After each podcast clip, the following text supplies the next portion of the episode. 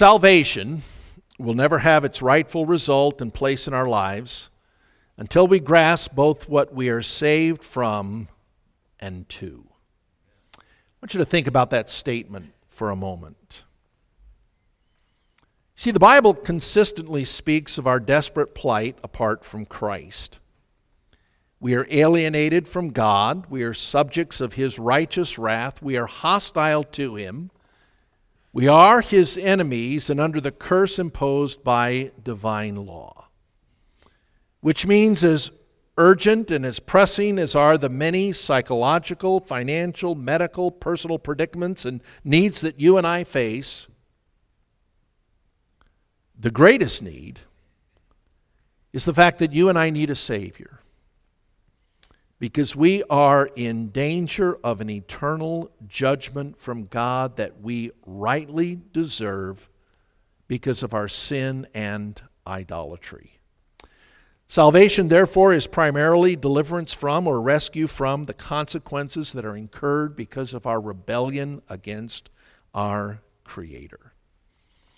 And what I want to do this morning is I want to look at a section of a letter that Paul wrote to first, first century Christians who were living in Colossae, where Paul says that you and I, because of the cross of Jesus Christ, have been made spiritually alive. Secondly, we've had our sins forgiven.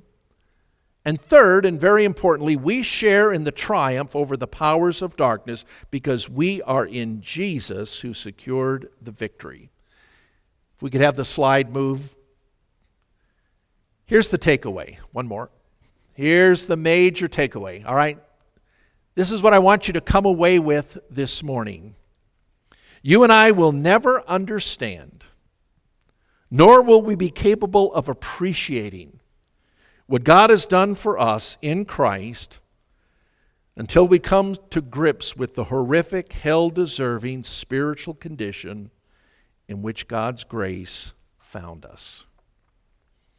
You know, Paul specifically in this passage mentions two things that you and I are saved from. We're saved from our sin from our spiritual death and we're saved from the, the debt that is ours. He says that we're dead in our trespasses and in the uncircumcision of our flesh. And second, he says we're in debt to God infinitely beyond our capacity to save. I want you to look, if you would, at verse 13. Your Bible should be open to Colossians chapter 2. And again, I want you to look, please, at Colossians 2, verse 13 where it says the following When you were dead in your sins and in the uncircumcision of your flesh, God made you alive with Christ. That word translated sin means a false step, a blunder, a crossing over a known boundary. And when Paul says that you and I are dead in our sins, what he's saying is that it is because of our sin, it is by reason of our sins that we are spiritually dead. Paul, in a very real sense, here is highlighting the state or the condition of spiritual death in which people today languish. And he says we're dead. Now, when you and I read that, we oftentimes have a problem.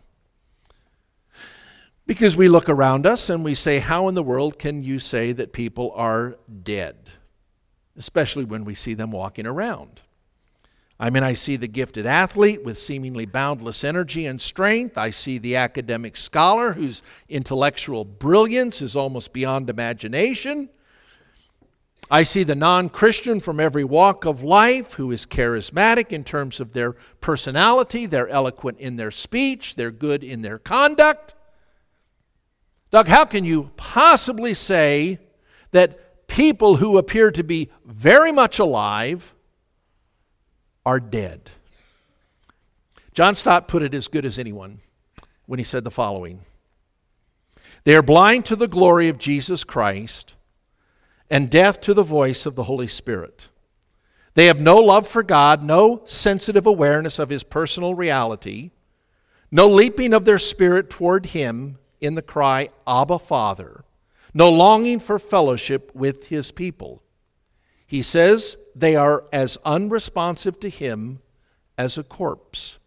So we should not hesitate to affirm that a life without God, however physically fit and mentally alert that person may be, is a living death. And those who live it are dead even while they are living. In other words, what the scriptures teach is simply this the non Christian is dead in two senses. Number one, he is insensitive to God. And secondly, he's incapable of responding to God. The spiritually dead are indifferent to God. They're indifferent to the beauty of God, to the holiness of God. They have no conviction or fear of the horrors of hell. Have you ever heard the non Christian joke about hell?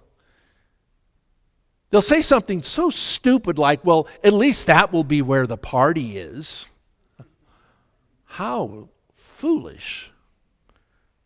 Listen, nothing in the gospel message touches their heart. They are oblivious to the things of God.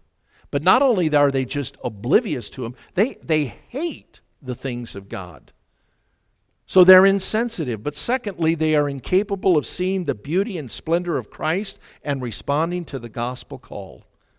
Not because they lack the necessary mental or intellectual or emotional faculties, the problem is they lack the will to respond to Christ. They don't want to follow Christ.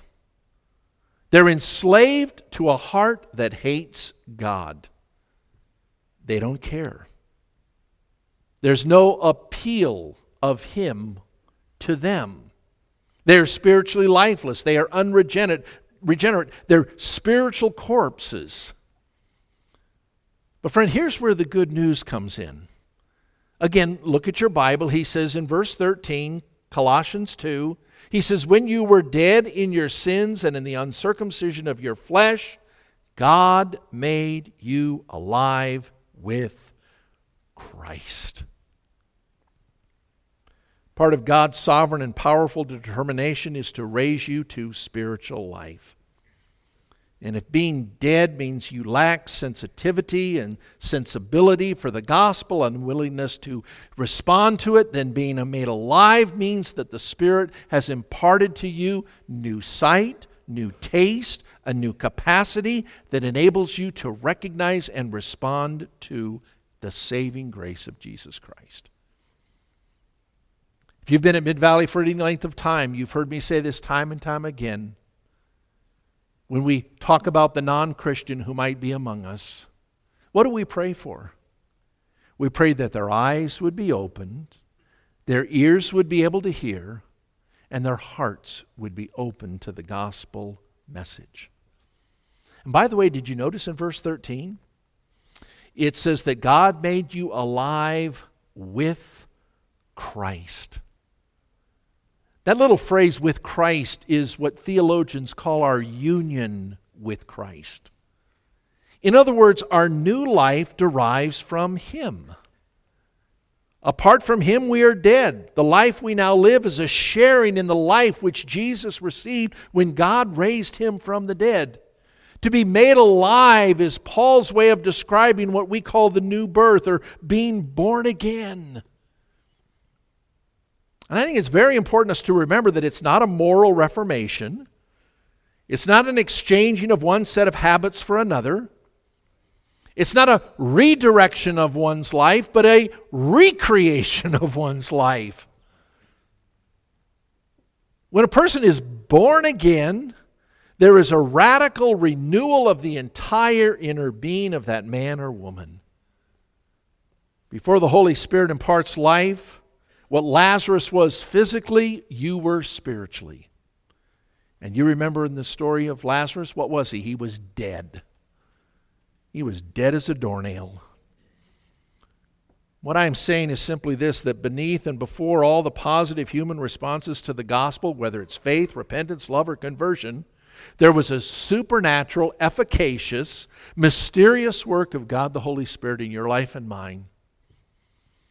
And I can't explain it, neither can you.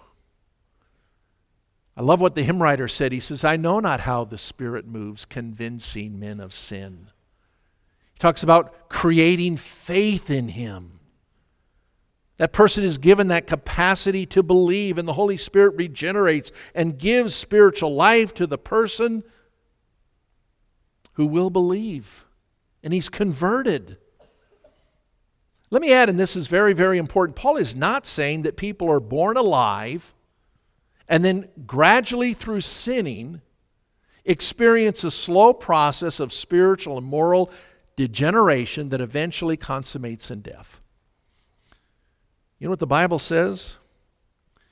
The Bible says that you and I are dead on arrival. I like that term. It's not that we start out good and then sort of gradually go downhill. The Bible says that all people are born spiritually dead and they remain dead until God sovereignly infuses life and brings them by His Spirit to faith in Jesus Christ. And I can't explain it, neither can you. Look at the end of verse 13. He says, God made you alive with Christ, and He forgave us all our sins. Friend, you and I were insensitive to the beauty and the sweetness of Jesus. We were morally decayed, morally depraved, but God, in His sovereign mercy and grace, made us alive with the Spirit. And not only did He make us alive, but Paul says, in addition to that, we've been forgiven. I love that. Once spiritually indebted, we're now forgiven. As I was thinking about this, I realized most people are in some form of financial debt. If you're here this morning and you are just have no debt whatsoever, you are an anomaly. As Dave Ramsey said, you are weird. but you know, the majority of people owe money, right? Either for a car, a home, perhaps a student loan, or something of that sort. And although that debt can indeed be burdensome, hopefully you can see the light at the end of the tunnel and that light is not an oncoming train. And hopefully, you are energized by the fact that one day the debt that is yours is going to be paid in full.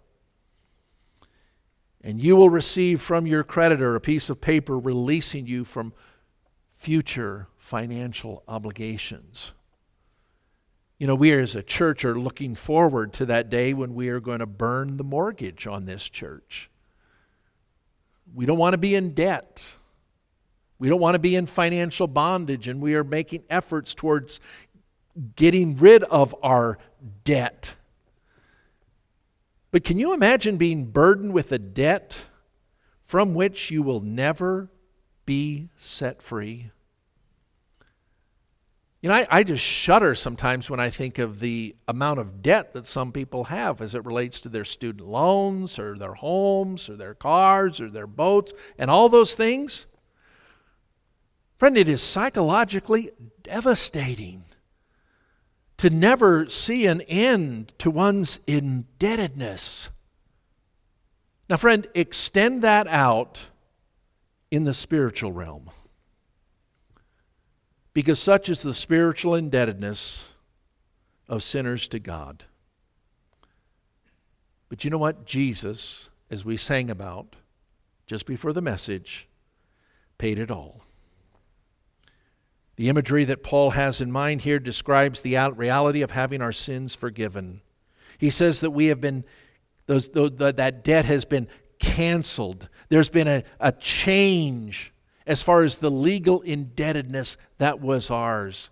That phrase in verse 14 is a reference to an IOU.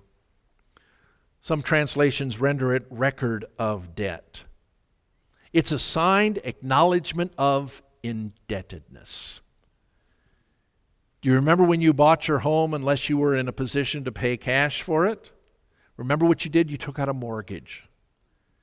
and you signed a promissory note saying for the next 10, 15, 20, 30 years, you would make a monthly payment on that debt. And Paul is saying here that there was a record of debt that was not only against us, but that that record of debt condemned us insofar as we are guilty because we can never pay it back.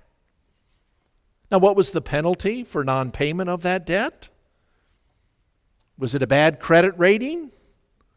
Was it a repossession of, of your property?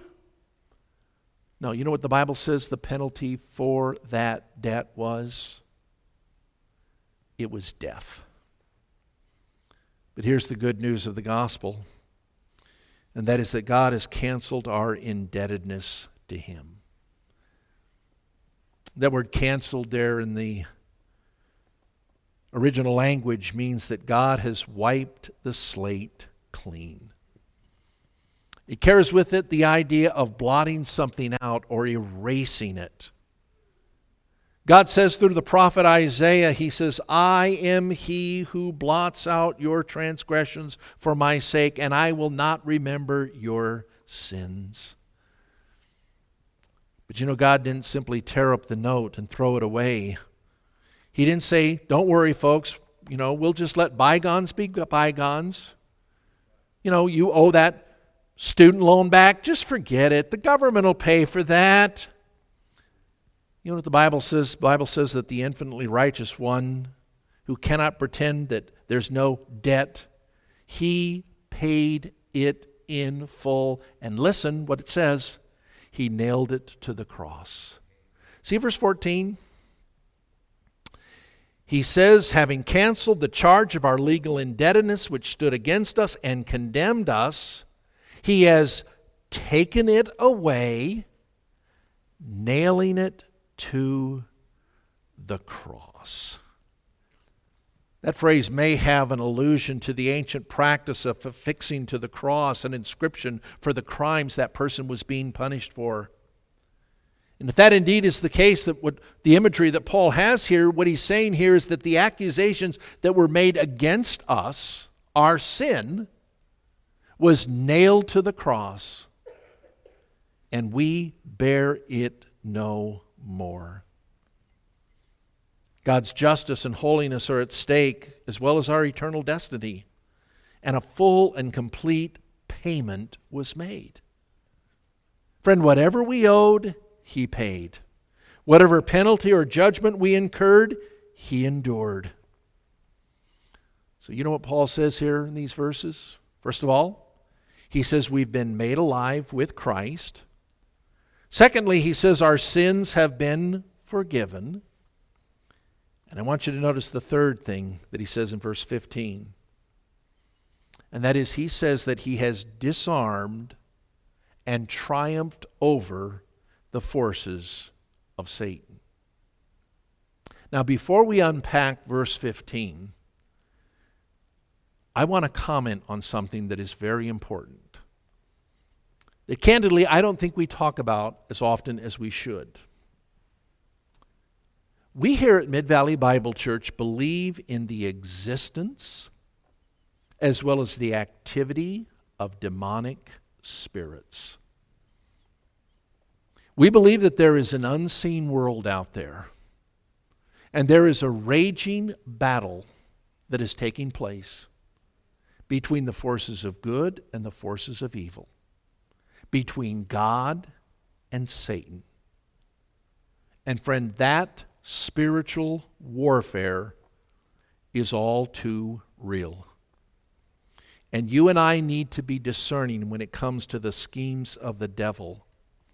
We need to be diligent to put on the whole armor of God so that you and I can stand firm in the battle against principalities and power. Friend, our primary battle in life is not against flesh and blood, but against principalities and rulers and authorities, against the cosmic powers over this present darkness, against the spiritual forces of evil in the heavenly places. Now, Having said that, Paul says, and this is what I want you to grasp, and it is so critical that we understand it. Paul says in verse 15 that the very same enemies against whom we fight have been disarmed. They've been displayed and they have been defeated by the cross of Jesus Christ. Friend, we're in a battle, a spiritual battle. But here's the good news we fight a defeated foe. And you know what? The outcome of that conflict has already been determined. Our enemy has received a deadly blow. His judgment has come and his doom is sealed. You know, in what many consider to be the battle hymn of the Reformation, Martin Luther talked about this. Remember that great hymn he wrote, A Mighty Fortress is Our God? Listen to what he said. He said, A mighty fortress is our God, a bulwark never failing. Our helper, he amid the flood of mortal ills prevailing. Now, notice the next line. He says, For still our ancient foe doth seek to work us woe. His, talking about Satan's, craft and power are great, and armed with cruel hate. On earth is not his equal. But here's the best part the second stanza. It says, And though this world with devils filled should threaten to undo us, we will not fear, for God hath willed his truth to triumph through us. The prince of darkness grim, we tremble not for him. His rage we can endure, for lo, his doom is sure one little word shall fail him. Friend, that is good news. You know what he's saying? Even though Satan still goes about like a roaring lion seeking those whom he may devour, his authority and power have been checked, and his days are numbered. Friend, we are engaged in a war and we ought never forget that. But the outcome has already been decided. And guess who wins? The good guys. We win. And I want to suggest this that there is great here spiritual harm done when we fail to recognize the existence of the demonic realm. Ignorance of Satan's schemes and a reluctance to confront the enemy in biblically appropriate ways opens the door to untold damage, oppression, and spiritual bondage. And one of the reasons some folks are in the mess they're in today is they have, they have failed to recognize that there is a spiritual battle going on. Today, in the name of cultural sophistication and intellectual, intellectual respectability, which is code words for pride, the demonic has either been denied altogether or at best relegated to a pre scientific medieval mentality that is beneath the dignity of forward thinking folks in the 21st century. That's another fancy way of saying we sometimes think we're too big for our britches. Okay? You know, we think we're above that. We, we don't need that. Friend, that is a lie. And what happens is that many within the professing church have opened wide the doors to demonic intrusion. Now, let me also say that the other extreme is equally as dangerous. And that is where you see a demon behind every bush. So much so that we're, we are rendered you know, in a fetal position, scared spitless. Friend, both extremes are wrong. And here's what I want you to see Paul says, You and I have been made alive, we have been forgiven, and third, the forces of darkness have been dealt a fatal blow at the cross of Jesus Christ.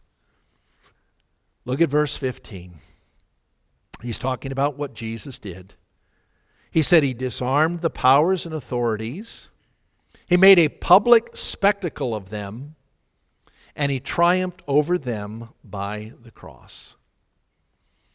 If you like alliteration, let me give it to you. He disarmed, he displayed, and he defeated his enemy.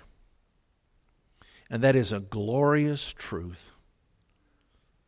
Friend, it's summed up by what the Apostle John said when he said, Greater is he who is in you than he that is in the world. Now, there's one final comment that's in order. What Paul describes in Colossians 2:15 was invisible to those who were standing at the foot of the cross. I want you to think about this for a moment when both the friend and foe of Jesus stood at the cross where Jesus Christ died, no one, not one single person present, could see this remarkable phenomenon with their physical eyes. You know what people back then saw? They saw Christ's death on the cross as the end.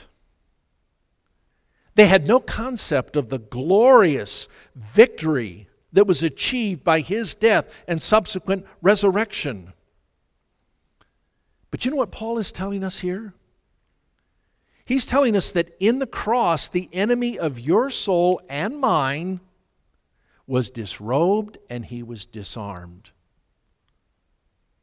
What what at first seemed like an obscene instrument of execution was something that God used to put to open shame his enemy. Because it was at the cross of Jesus Christ that Jesus triumphed over his demonic enemy. That's what took place. You know, in what can only be described as an ironic twist what, what seemed from the human perspective as a place of defeat and humiliation turned out to be something of a triumph and a great victory.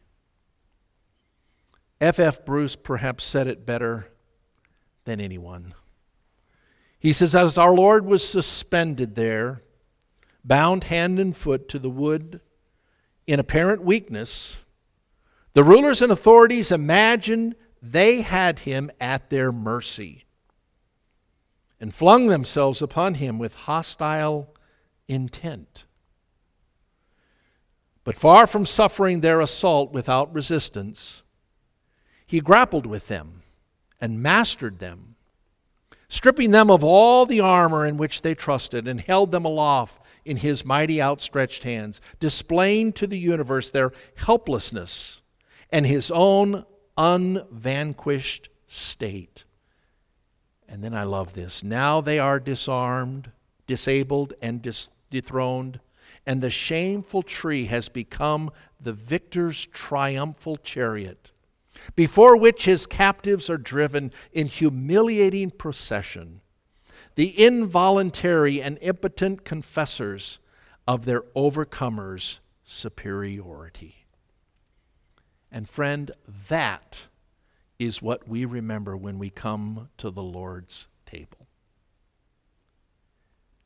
Jesus, so that we would never forget the cross, so that we would never forget the sacrifice that He made, instituted the Lord's table. And when we come to this table, you know what we celebrate, among other things, and there are many. We celebrate that you and I, who were spiritually dead, have been made alive.